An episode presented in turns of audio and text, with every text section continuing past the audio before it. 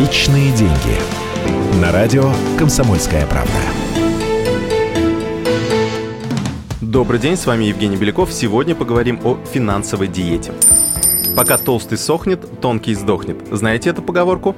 И она не только про вес. По данным социологов, в нашей стране только у каждого третьего есть запас денег на всякий случай. Остальные живут от зарплаты до зарплаты и считают это вполне нормальным, пока кризис не грянет.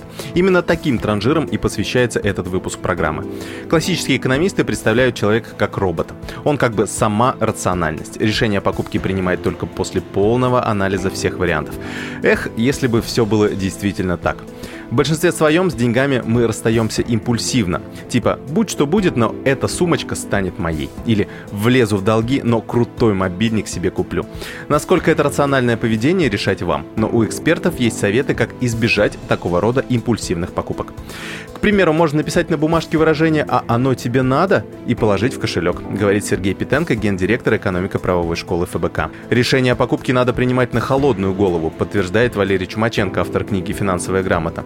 Допустим, вы пришли в автосалон, и вам тут же предлагают оформить кредит на понравившуюся машину. Выясните всю информацию, возьмите все буклеты и уходите. Дома в спокойной обстановке поразмыслите, стоит вам покупать или нет. Время сейчас предкризисное, нефть дешевеет, доллар дорожает. И у нашей экономики в ближайшие годы очень мало шансов вырасти. А значит, стоит забыть о том, что будет повышаться зарплаты. Когда кубышку на всякий пожарный создали, тогда можно и побаловать себя. А потом поставить перед собой амбициозные финансовые цели. Но об этом в следующей передаче. С вами был Евгений Беляков. Берегите деньги. Личные деньги.